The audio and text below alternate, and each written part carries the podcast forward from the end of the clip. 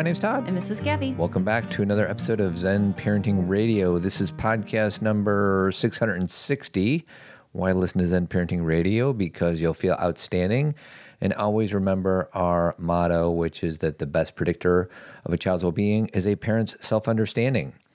On today's show, um, we're going to talk about. Um, we were both inspired by an interview we heard on Glennon Doyle's podcast. Which podcast was that, my darling? Uh, we can do hard things. Oh, yeah. You just said Glennon Doyle's podcast. So you Yeah. kind of already titled it. But yes, we wanted to talk about, I think it was really more about talking about Shannon Watts and Mom's Demand. And also, not just that, but also how in the last couple weeks, um, there's been just a lot of. Um, I, I don't even like to call it bad news anymore. Just a lot of things that we know we need to fix, right? And so, you know, in talking with Team Zen, you know, our group that our virtual community and just friends and just reading everything, there is a feeling of people are like, what can I possibly do? You know? And I just really kind of wanted to speak to that point. I think Todd really wants to focus on some facts today, which I'm all in, um, about the truth, about uh, when it comes to what we actually can do as a country to stop um, gun violence. And I also want to talk about emotionally how we can keep going Yeah. in the midst of of this tide turning. Um, because we still we have some, you know, it's not just about gun violence; it's about other things that are going Sure. on too in our lives. So, I just kind of want to talk about. It. I don't know if I should use the word hope or if it's about resilience or a mixture of those things. Um, but I think we're just going to kind of go back and forth with that. And we'll also have a few invitations on things that we all, I can, do to be a part of the solution.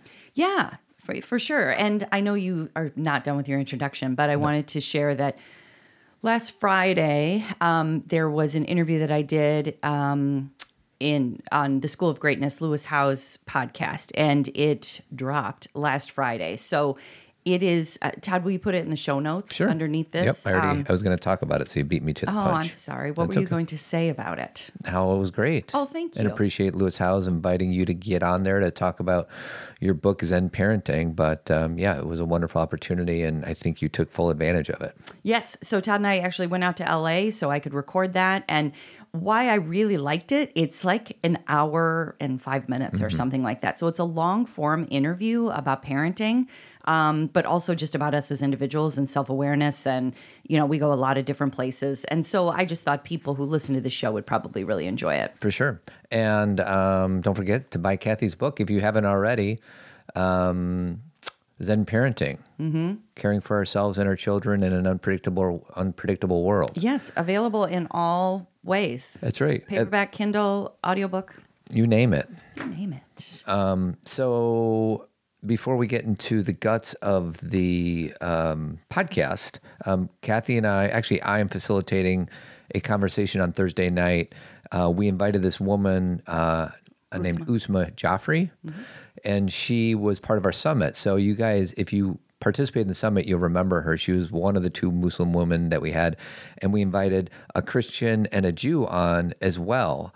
And we're going to talk about the similarity, similarities and differences of um, their religions. And part of what I want to do is just inform ourselves. I invited our children to jump on. So it's this Thursday night. It's 7.30.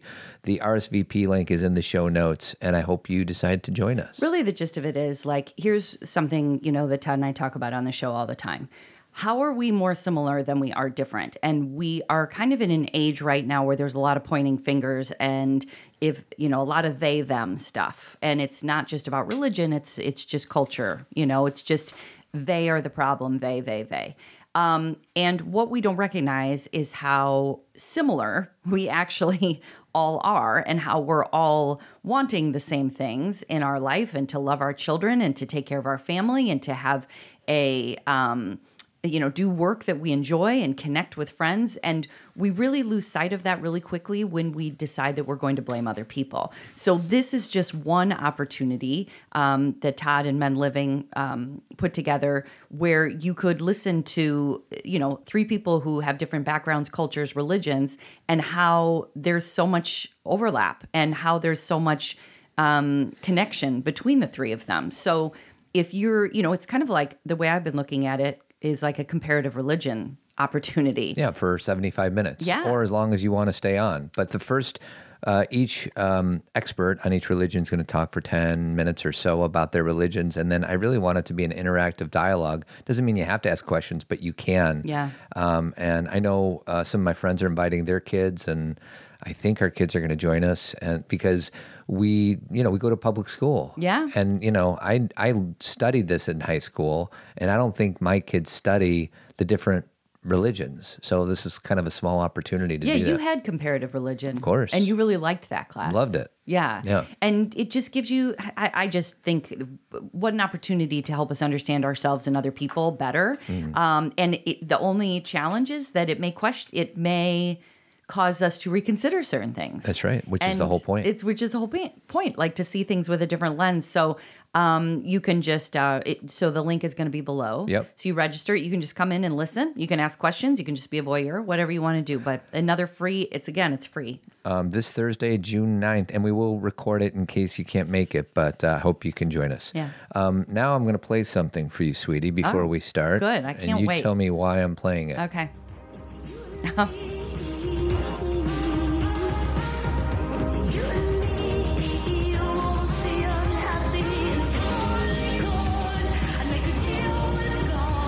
Why am I playing this song? Because I love Kate Bush. Um, no, you're playing this because of Stranger Things. And it's so funny. I love this song. Um, I actually, the song by Kate Bush that I always loved was Wuthering Heights. Like, I still have that on all my playlists, you know, prior to this resurgence that Kate Bush has had because of Stranger Things. Um, and obviously, we like, you know, this woman's work, which was, you know, in one of Todd and my favorite movies. She's having a baby. Um, but I always, Oh, I didn't put that together. yeah, it's Kate Bush. She's the one that sings that song at the end that's so touching. Mm-hmm. Yeah. Okay. So we've always loved her, and this song is amazing. This is probably the most interesting song she has. Well, Wuthering Heights is pretty interesting too. But anyway, um, so this song was used in episode four of Stranger Things, and it's probably one of the best episodes of Stranger Things ever done. Season one, two, three, four. Like it, it's a really impactful, um, really well um, executed scene, and it's about four minutes long. And I wrote about it in um, uh, for Zen Parenting Moment last week. So it my Zen Parenting Moments come out on Friday. You just have to um, Sign you up for it. Sign up for it, and again, link below. Yep. All these links are below. Um, but and then you'll get a Zen Parenting Moment every Friday. But last Friday I wrote about this one. But what's funny about this song, "Running Up That Hill," which is what's used in the in the scene, is that it's so meaningful now to my girls, especially my youngest, that she can't even listen to it Mm. because it's such it's taken on kind of a new meaning where she doesn't want it ruined. It will always be the song from Stranger Things. Exactly. Where it kind of it came on. I was driving home with my girls um, on Sunday, and we were just kind of listening to like you know a bunch of songs like a like a pop hits kind of thing. And now Kate Bush is now number one on iTunes again, which is so funny because she's like an '80s you know icon. And this the song came on, and and my daughter's like, I can't listen to it; it's too emotional for me. So Yeah, and um, you were. I, we're not going to get into it, but it's a scene that has a lot of layers to it, and one of those layers is past trauma. Mm-hmm. Yeah. Right. So I invite you to check out Kathy's uh, Zen Parenting Moment. Comes out every Friday.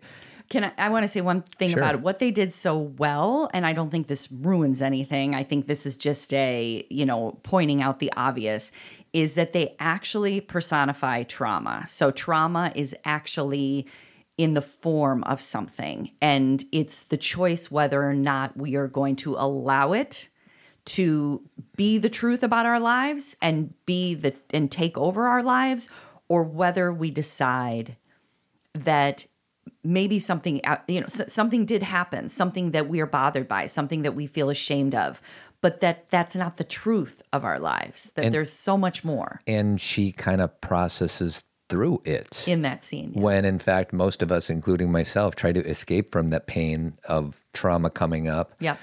and she goes literally through it Yeah, yeah, yeah, yeah. She literally goes through it Yeah. and and makes a choice, you know, like and that's the thing is that it's not to blame the other characters who could not do that. It's not a but it's just that I think it's just such a great um analogy. and some of this may not make sense because you haven't been watching stranger things but I encourage you to do so. yeah it's a pretty solid show Yeah. okay so we were going to record this and bump back our guest uh, a week uh, ben feller was last week Uh-huh. and we are just and i decided with kathy's consent like no let's let's leave ben where he was which was last week Mm-hmm. And let's because his book came out too. his book came Mm-hmm. out. We're big fans of Ben Feller and his book. And um, but I had all this emotion, as I think most of us did, Mm-hmm. regarding um, the shootings in Buffalo, the shootings in Uvalde, Texas, the shootings that happen every single day in our country. There's been since Uvalde, there's been like eight more. Yes. Mm-hmm. Um, but we, I purposely didn't want to just strike when the iron was hot, and because that is people who are not for common sense gun laws try their best to, as the term I use, run out the clock. So they, the people who are against common sense gun laws try to distract Mm-hmm. us with it's a mental illness issue, it's a video games Or issue we shouldn't be politicizing this or talking about it's this. It's a parenting issue Mm-hmm. anything it is so I, I i was grateful to think like no no let's do it a few weeks after this shocking tragedy happened in texas so that we can keep the conversation going not just in the moment when it's happening but but moving on You know, it's interesting when you said run out the clock, I thought about it in two different ways because there's the run out the clock in that they really do try to extend this conversation so nothing gets done. Mm-hmm. Meaning, like, you know, there's other things we have to cover or we're meeting about it or we're trying to find a bipartisan, you know, way through this when really it's just all this time is going by. Mm-hmm. But you're also saying that they try and just move on to the next thing. There's a running out the clock of like, oh, we're meeting about it, Mm-hmm. but really nothing's getting done. And then there's also a let's just move on to the next challenge. Yeah, well, and the clock is we will forget. Like we all, you know, when you and I joined Moms Demand Action, however many years ago, Mm-hmm. I'm sure it was after one of the horrifying school shootings. I don't remember which one. Right. And um, then life eventually moves on until the next horrifying tragedy. And I, I need to reinforce that these tragedies happen every single day Mm-hmm. in the city of Chicago, throughout our country. Well, and let me just say that, you know, we talk about mass shootings or we talk about shootings in schools or but there are 110, so 110 people shot and killed every day in the United States. yeah. And most of the information that I'm conveying you to you today comes as a result of uh, Glennon Doyle's podcast, um, where she interviewed Shannon, Shannon Watts, Watts, yeah. who is and who is Shannon Watts, sweetie? For Uh, she is the founder of Mom's Demand, and she founded Mom's Demand about 10 years ago. It was after Sandy Hook. Um, and she has become, you know, like Todd last time was talking about. He, we were talking about doing the show, and he was like, "Well, I want to." You didn't say you wanted to introduce everyone to Shannon Watts, but you were like talking like we need to explain who this woman is, and I'm like, for a lot of us, for mm-hmm. and, and I mostly women, Yeah. I would say she's kind of she's a hero. Mm-hmm. Like she's somebody who did exactly what we all want to do, which is not I'm just going to talk about this and tweet about this and say isn't this awful, but I am going to make a change. Mm-hmm. And she connected with every town. So Moms Demand in every town are if you're giving to one, you're giving Yeah. to the other. Right. Um, and so she has created a grassroots movement um, that has allowed um, all you know, and it's it's led by women. Yeah. Now anyone can join. There's also a students' demand, Mm-hmm. and there's plenty of men who are involved. But you know, Yeah. it is a grassroots uh, roots movement. For I need to be clear because even though it's called Moms Demand Action, doesn't mean it's a mom's meeting. And um, I we actually had our local chapter president speak at our Men Living meeting, and Yes. one of the first questions from one of my friends is, "How come it's called Moms Demand Action? How come it can't be people?" So like, let's just I didn't want to get on that tangent. The, the people at Moms Demand desire and want men to show up. And one of the things I learned from the interview is that at a lot of these moms demand action meetings, extremists show up. Of course, yeah. And the meetings that you and I have been to, it's what, 85% moms? Uh-huh. Eh, maybe 90%. percent uh-huh. So I'm making a plea with the men that there's chapter eight, Moms Demand Action has over 8 million people, mm-hmm. supporters. Mm-hmm. They're bigger than the NRA now. That's how successful Moms Demand Action Yes. is. And we need everybody, especially the man, the men, to step up and obviously donate, but attend the meetings and support and march if you find yourself in alignment with those things. Um, and yeah, so, anyways, I just wanted to make sure I said that. Well, and to I think you're trying to make the point that I think there becomes this thing where you know, and and again, there was just one guy who asked that question of why is it called Mom's Demand if they want us there? Mm-hmm. Yeah. but it's it's okay to be a part of something that's women led. Yeah. you know, like it's it's a it it still means everybody's welcome, but it just so happened that moms are done with I mean, moms have been done with it and I know dads are too. It's not we're not it's not about we're pitting each other we're not pitting against each other. But what I'm saying is that there is this feeling of like what are we doing? What what are we watching here and what how stuck are we as a country that we're arguing about things that we actually agree on? That we're being held hostage by you know the gun lobby or the mentality of the gun lobby mm-hmm. because as you said the NRA is not as powerful as it used to be mm-hmm. but it's still so integrated mm-hmm. into it's so politicized that we can't even see our way through it and see it you know it's similar to what we were talking about with the understanding of religions and how they're similar and but you know different but very similar in Yeah. many ways.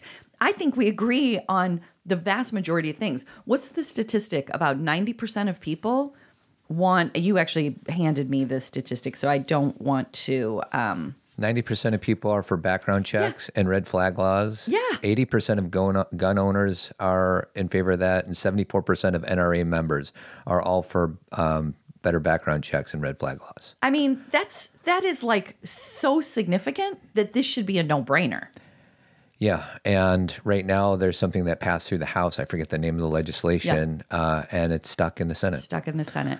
And can I just tell a quick um, Sure. uh, story? And you may want to share your experience with this too. Is that um, I kind of I always feel like we have to give a little bit of personal background so everybody understands that you know where people are coming from. Um, growing up, my dad was a gun owner.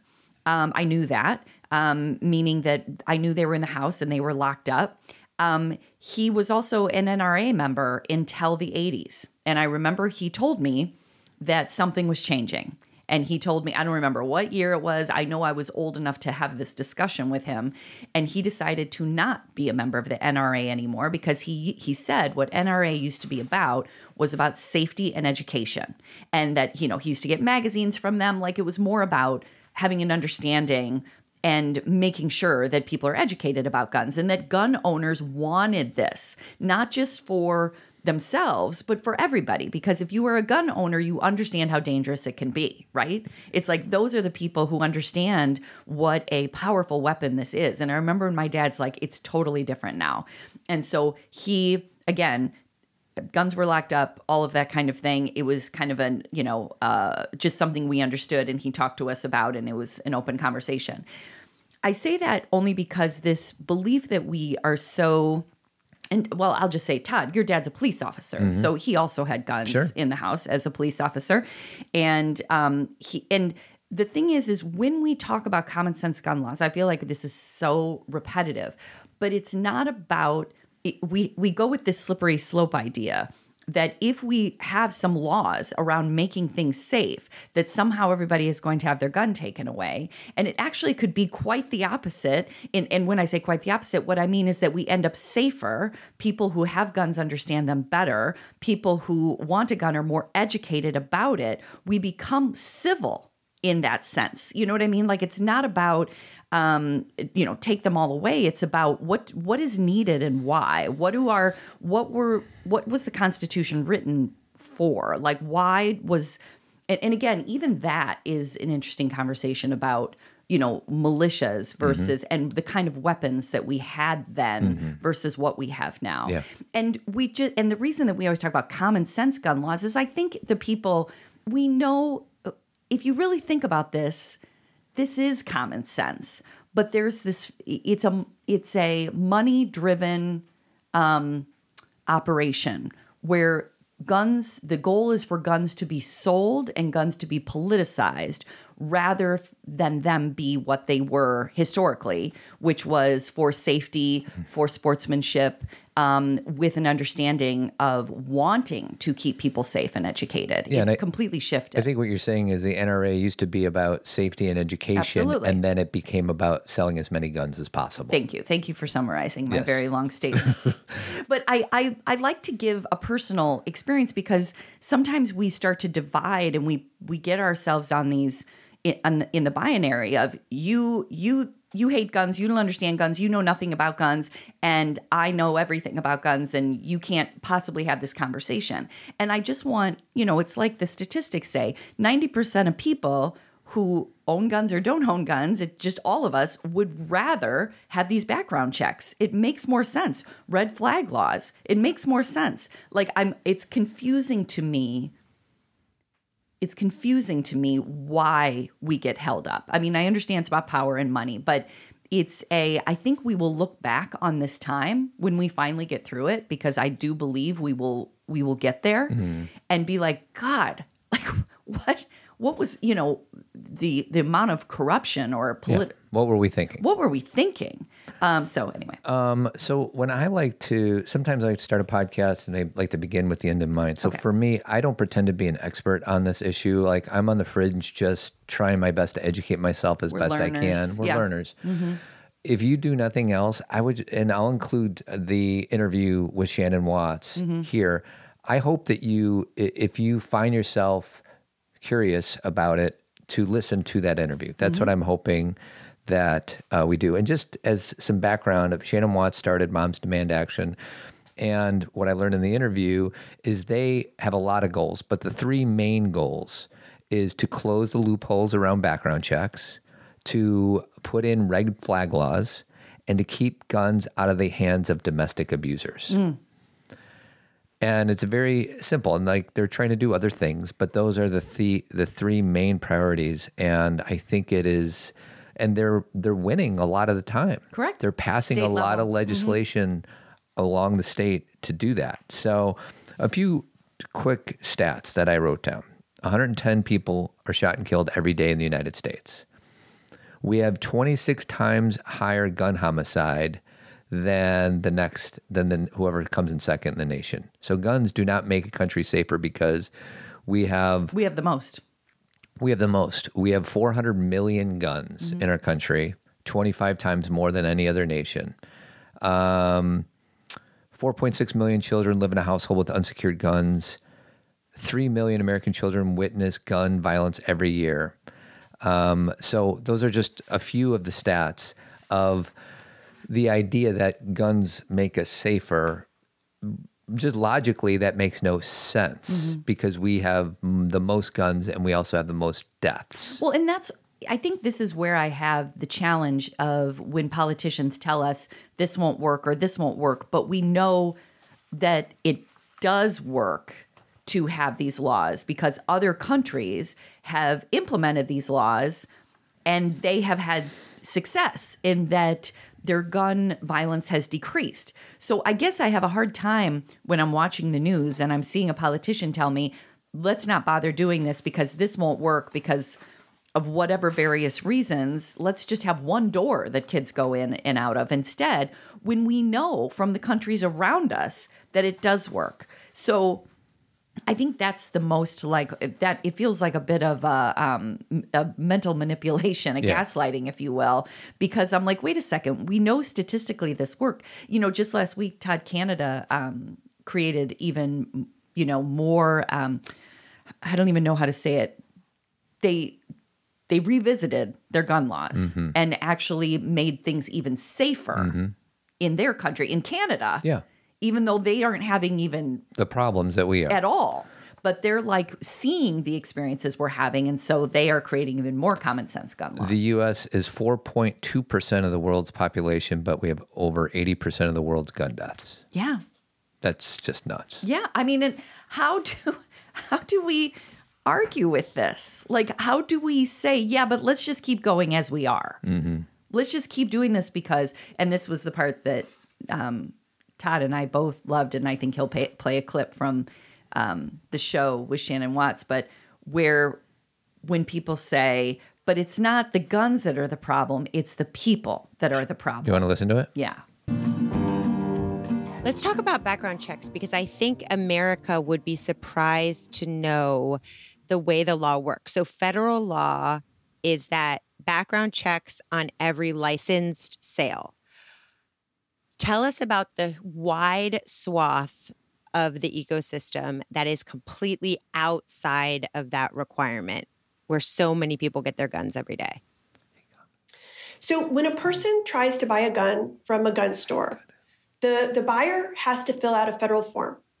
That form goes to an FBI database and they verify the buyer doesn't have a criminal record or isn't a prohibited purchaser.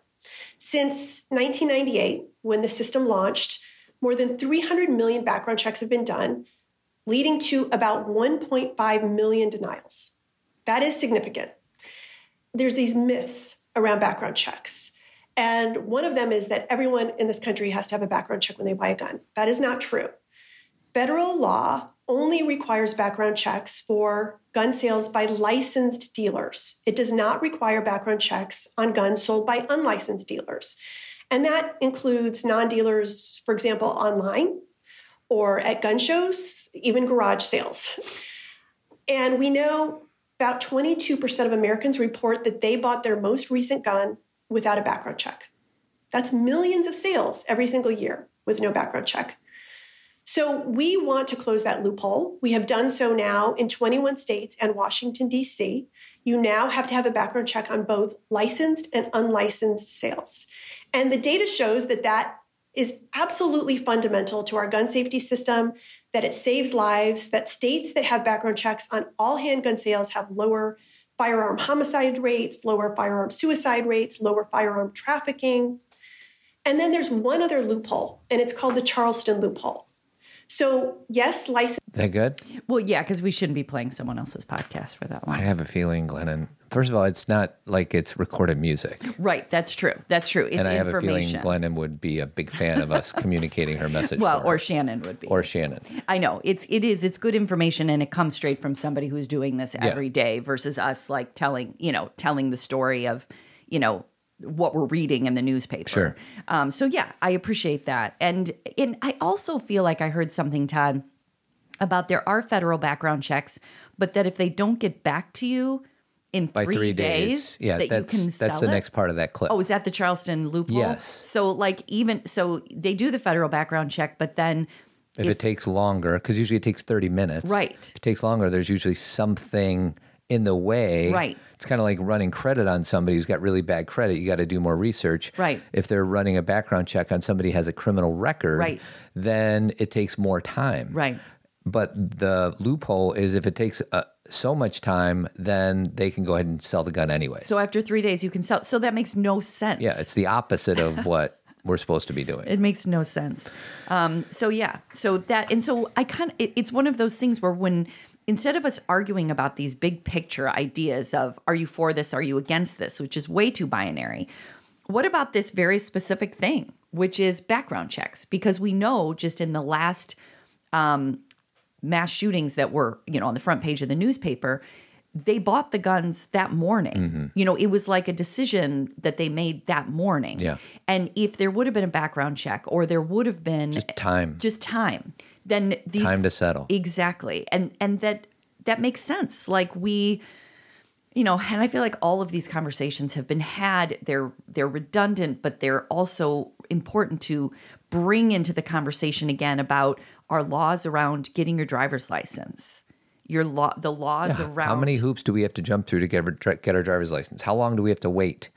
Like I don't know. After JC took her test, we didn't get her her you know the actual license for um, you know a few weeks. You know, She had to drive with thing. us. Yep. She had to drive with another professional. Yep. She had to drive for a certain amount of time. She had to have a certain amount of drives under her belt. She had Gotta to have a certain amount of hours. Got to be insured. Got to be insured. I mean, there's all these processes that we are fine with as a country Well, to I heard, keep us safe. I heard somewhere there's like technology where the only person uh, who can shoot a gun, there's a fingerprint um, kind of pass Yes, code on the gun. yes. So that That way, if it, you know, because the the example they gave is your phone. Right. If I leave my phone at the grocery store, it's pretty much unusable to anybody. Right. And Apple has designed that on purpose, or what, whatever company is doing that, so that it's so it limits the amount of stealing of phones. People can't access People can't access it. And we have the technology to be able to do that with guns. So in other words, whoever buys the guns and is permitted to use the guns is the only person that can actually use it. Right. But we can't do that probably because they say it costs too much money to put that type of barrier on the on every gun. Well, I, I feel like the big comment that I always hear from people, and they write it on our page and they write it, you know, in emails or whatever, is if you put these laws here, then you are harming law abiding citizens. And I just, I don't, I, I hear that, but I also talk to so many law abiding citizens who are just fine with saying, With yeah, hoops, yeah. let's have some hoops because I know how dangerous a gun can be. I own gun. I'm not. I don't personally, but these people are saying I own guns and I know what chaos they can cause. I know how they can be harmful. And so, yeah, let's have some hoops because I am a law abiding citizen. So I will follow those laws. So uh, to me, it, it kind of feels like a mismatch of, you know, the argument. Well, and I'll say for us, um, uh, we don't own a gun. I don't own a gun. One, because they scare the heck out of me. Mm. And secondly, it makes our family less safe statistically if we have a gun oh, if in the we house. have a gun.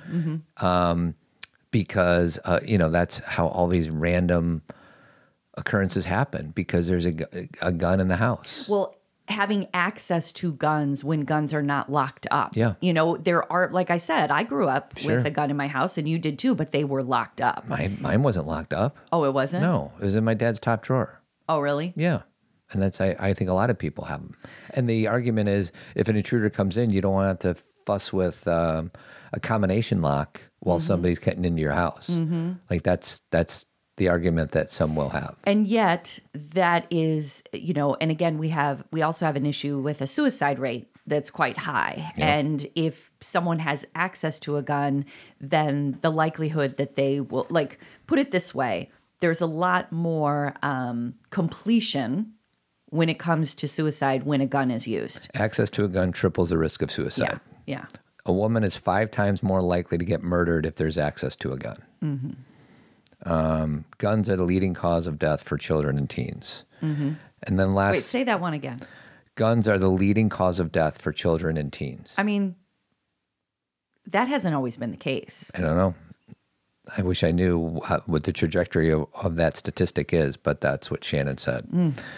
Our rate of mental illness is in line with other countries, yet the amount of death by guns is exponentially higher. So it's not a mental illness Yeah. issue. So that's what everybody says. You know, this is mental. This is a person problem. This is a mental illness problem, and we have no higher rate than any other country. Like, yes, mental illness is a challenge in our country as far as making sure people get the services they need and making sure people's mental wellness is a priority. Obviously, I'm a therapist. This is my, you know, this is my life's work. But that it's not a it's not a reason for. That just happens to be part of this conversation as far as um, making sure that that issue is dealt with as well. But other countries are we don't have a higher rate is the whole point. So before we kind of like expand this discussion and get off of guns, I just want to just uh, just share a few. If you are interested in taking action, um, the one thing that I learned in the podcast was you can text the word "ready" R E A D Y to six four four three three, um, and that you can also text the word bold or the word act. They've got a bunch of words and you and do the same numbers again. Say the numbers again. Um, six four four three three. okay Um, you can also obviously vote in a way that is uh, for people who are in favor of common sense gun laws. Um, there is a second March for Our Lives coming up this Saturday. Um, we'll be, I will be marching in Downers Grove with anybody else who wants to join me. Um, and they're all over the country. There's um, 100 local marches going on plan right now, and it's going up every day. And March for Our Lives is the organization that was created by the Parkland kids Mm-hmm. after um, the shooting at their school. And then lastly, um, if you happen to have younger children, you should probably be asking about guns and gun storage when they go over to other people's houses. So We learned that at a mom's demand meeting Yes. that that's actually part of playdate conversation now Yeah. is not just about allergies and but if you have guns in your home are they locked up Yeah. you know asking that question and moms are really um, or moms parents you know because it's not just moms um, are uh, you know grateful like oh you're asking me this question so I can ask you this question like it just brings to light um, something that can be difficult to talk about Yep. you know one more thing I want to say because Todd and I are uh, we live in Chicago or outside Chicago and Chicago gets um, a lot of negative press um, when it comes to guns. And one thing that um, there's obviously there's issues that Chicago has that are you know uh, there's some truth around the issues that Chicago has, but one of the issues that is not discussed enough is the fact that Illinois does have some gun laws that could be effective except the states that surround us, especially around Chicago, do not have the same gun laws. so Indiana's like 20 minutes away from Chicago. Exactly. And why and, and so when you hear about, oh, Illinois has gun laws and they don't work, it's very difficult if you have 20 minutes think about 20 minutes away. That's nothing. You can just cross over that, you know, that line and have a completely different state uh, you know, set of laws. So that's part of the reason. What did I what did um what's the newest statistic? 40 or 45% of guns that are recovered in Chicago are not From Illinois. from our state. So when you hear Chicago getting thrown under the bus, I want you to have an understanding that there's more to it than just what people are saying. Yeah. It becomes a again a way to politicize it, like a, an, an example of how it doesn't work. But that's not the case. That is a challenge of of being close to other states with different laws. So my hope is that uh, we've hope. My hope is that we can inspire uh, people to educate themselves and then hopefully take action. yeah, edu- and education. and a plea to the men out there to support these women-driven organizations. I've had conversations with men that say, "Well, there's, you know, there's not a whole lot we can do. There's a whole lot we can do, Mm-hmm. and let's join hands with some of these amazing organizations and take action." So, Absolutely. Yeah, I'm so enamored with um, the, you know, obviously the people on the who founded this, you know, Shannon Watts and her team around her, and then the people at the state level and the city level, and there's just so much um, work being done. There's so many people who are out there, you know, speaking up at school meetings or speaking up at town council meetings or speaking up, you know, marching, activism, going, you know, writing articles, whatever it may be. And I'm just so enamored with these people and their willingness to make a change because this can change. Yeah. That we And it is can- changing. It is changing. But it, there's so much violence that we're seeing before the change Yeah. actually takes place. So let's talk about this. Let's talk about what can we do right now um, when we feel inundated and overwhelmed with the information that we're getting from the news. Um, not just about gun violence, but about the pandemic or um, about things going on in our communities or about new laws. Oh, geez, Ohio is passing some new law, LGBTQ, um, something about transgender. Um, have you? Did you read about this? No. Something about transgender athletes and that they have the ability now to like check to make sure somebody geez. is the sex. Oh, my. God. Yeah, it's it's. Huh, It makes you just want to take a deep breath and say, "Wow, how did we get here?" So, what can we do?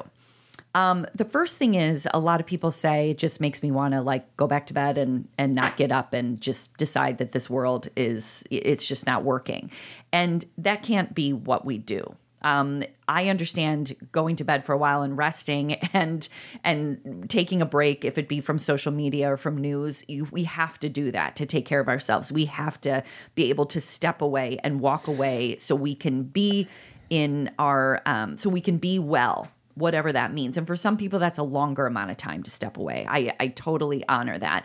But I also feel like all of these situations that we're dealing with are about people and individuals. And we can make changes just by this conversation that we're having, just by the ability to talk to our kids about things, about the ability to treat people kindly when we see them. Again, let me be clear these are not solutions to everything, these are steps toward solutions.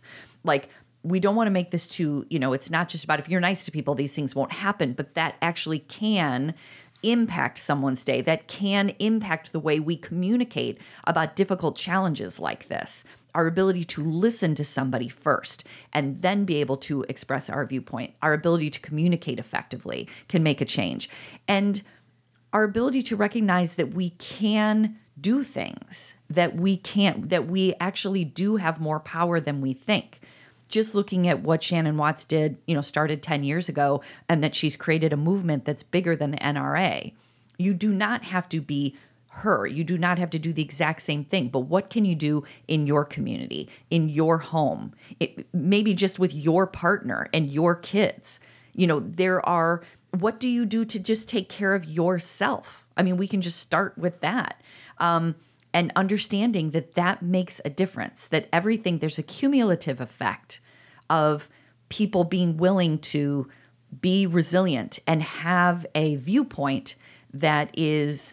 Um, actually, Adam Grant posted something the other day that I reposted, Todd, and um, I want to I want to share it. So just give me a second, unless you want to fill that space for a minute. Do do do do Yeah. do do. Just hold do. on. Do do do do do. Okay. Do, do. Oh, I didn't get a chance to finish my song. Okay, this I loved this. So just to give you like some some words that you can hold on to. Cynicism. What does cynicism mean? We have a problem, but they don't want to solve it. Okay, so when you're cynical, you're like, yeah, we got issues, but no one's going to do anything about it.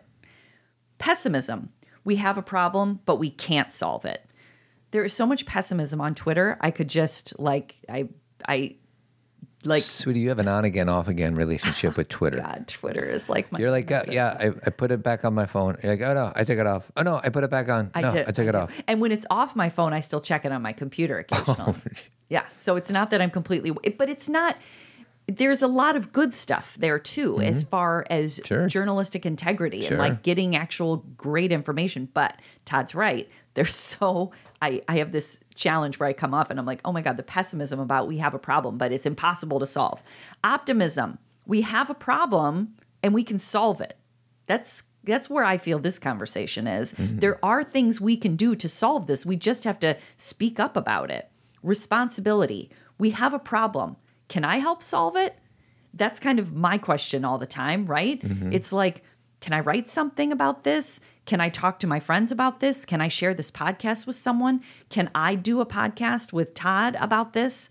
Can what can we do? what in in a way that makes it makes your energy go up. So like I'm not a big fan of although I've done it gone to soup kitchens, but I always for some reason I always bring up soup kitchens. Everybody brings up soup right? kitchens, yeah. And I'm just not that big of a fan of doing it. But there are other things that I can do, Mm-hmm. which is vote, which is invest, donate money to organizations I believe in, which is to march, which is to have a podcast. Like there's these things that make my energy go up. Yes. So the invitation is get creative and what makes your energy go up, not down when you're doing those things. yeah be a part of it. Yeah. and and it may ebb and flow and change. You may be a part of it and say okay i got to take a step back from that but i'm going to come in here and do something. Like i think the idea that we're just going to give up and throw in the towel I, I don't see that as a viable option. Like i don't i don't understand how that gives us energy any any energy any hope any um any kind of vision for the future for our kids, for our grandchildren. Like we keep going. And then the last one is initiative. We have a problem. Here's how I'm solving it. Mm-hmm. And and again, let me be clear, it doesn't have to be that you start an organization. It can just be I'm going to talk to my family members who have guns and let them know some of the statistics and that it would be um, you know, if we're going to be there, that having those guns locked up is really important. You know, it can just be that conversation. It can be, I'm going to go to a school board meeting and see, or a mom's demand meeting, or a, a march and just kind of see what this is all about. It can be that I'm going to talk to my kids about how they're seeing what's happening as far as gun violence in school. What is their experience? Talking to them.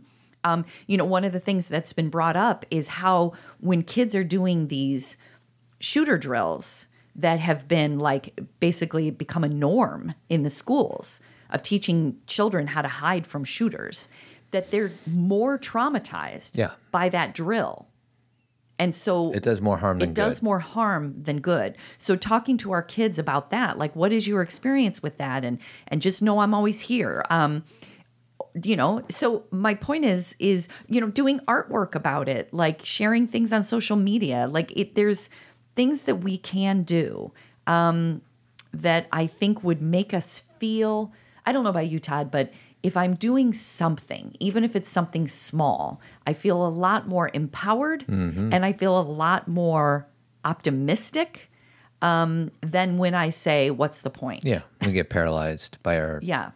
negativity bias. Yeah, and and but I do understand that some people have to walk away for a while. Like Todd said, I take things off my phone. I I decide to completely disconnect from the world for a little bit so I can kind of re-engage with myself. And then I have to go back out into the world Yeah. and figure out what kind of role I'm going to play. Yeah. So it's both. It's not one or the other. It's not keep working until this is done and don't sleep. No, get some sleep. Take care of yourself. Take care of your family. Deal with what you need to deal with. Um, and also recognize that um, there are people out there leading the way. And like Todd said, we can donate to that. We can show up for that. We can ask questions about it. So There you go. there are there are ways through. Um, there's what else did I want to say before I closed shop? Um, wasn't it about your book? Oh, Team Zen. So we do this thing called Team Zen. Sweetie, help me describe Team Zen. Team Zen. Team, we love Team Zen. We've been doing Team Zen for a couple years now. I feel like you just came struggle. up with another tagline that we have both since forgotten about. I know. Well, it's something about that. It- It's it's actually very connected to what I'm talking about here. When we feel like there is, you know, Community. you know, no, when we feel like we can't see things differently, that we're stuck or that there's no way around this, sometimes it's nice, yes, I'll say community, to come into a group and to ask your question or to share what you're feeling and to recognize that a lot of people are having the same experience. And it's not about them giving you answers of how to solve it. Sometimes it's just about having information of how to look at it differently, seeing that there's like a possibility of looking at this differently so new options become available. That's kind of what I feel like Team Zen is for me. Yeah. Is sometimes, you know, obviously Todd and I are doing a lot of the taking a lot of the questions from people, but it's like, how do we view this differently? And then all of a sudden, all these doors open up. So it's a virtual community. We meet live virtually twice a month, but you also get access to all the previous ones. I think we've done 144 of them. Um, we've been sending out socks, warm, fuzzy socks to people who have been with us for a year. But I'll just say if anybody wants to, how about the next three people who join Team Zen? We'll send you a pair of our warm, fuzzy Zen parenting socks. I love the warm fuzzies and parenting socks. So do I. Even in the them- summer, I, I because know. you got the AC cranking and my feet get cold. I know. Sorry about that. So the next three people that sign up for Team Zen will get a free pair of socks with Zen Parenting logo on them. They're really good. They're warm and they're fuzzy. um, so I guess that's it. I'm gonna play my music and oh, Michael Ian Black next week. That's what I was gonna do. We had a wonderful conversation with the actor Michael Ian Black. He's been around a long time, doing a lot of funny things, but he's also a leader in, in educating us about healthy masculinity. Healthy masculinity. The name of the book is called A Better Man. Um, so that's next Tuesday. Anything else, sweetie? I think that's it. Thank you, everybody who listened. I know that it can be hard to hear about these things over and over again, but my, our Todd and my hope was that we were offering ways through rather than just we're stuck. Yeah. That we can say we need to take care of ourselves so we can make choices to go in a direction that 90% of the population wants to go in. Um, we're not alone. Um, there is a lot that we can do together. And I'm very, I'm going to use the word optimistic um, that things are changing. And keep trucking, everybody. Adios. Thanks for listening, everyone. If you have appreciated or enjoyed a decade of Zen Parenting Radio podcasts, please tell a friend or leave a five star review. We are always grateful for your support. If you want more Zen parenting, consider joining Team Zen, pre ordering Cathy's Zen parenting book, or subscribing to Zen Parenting Moment. You can find these opportunities and more at zenparentingradio.com. If you want to connect through social networking, you can follow us on Instagram, Facebook, and Twitter. Keep trucking, and we will talk to you again next week.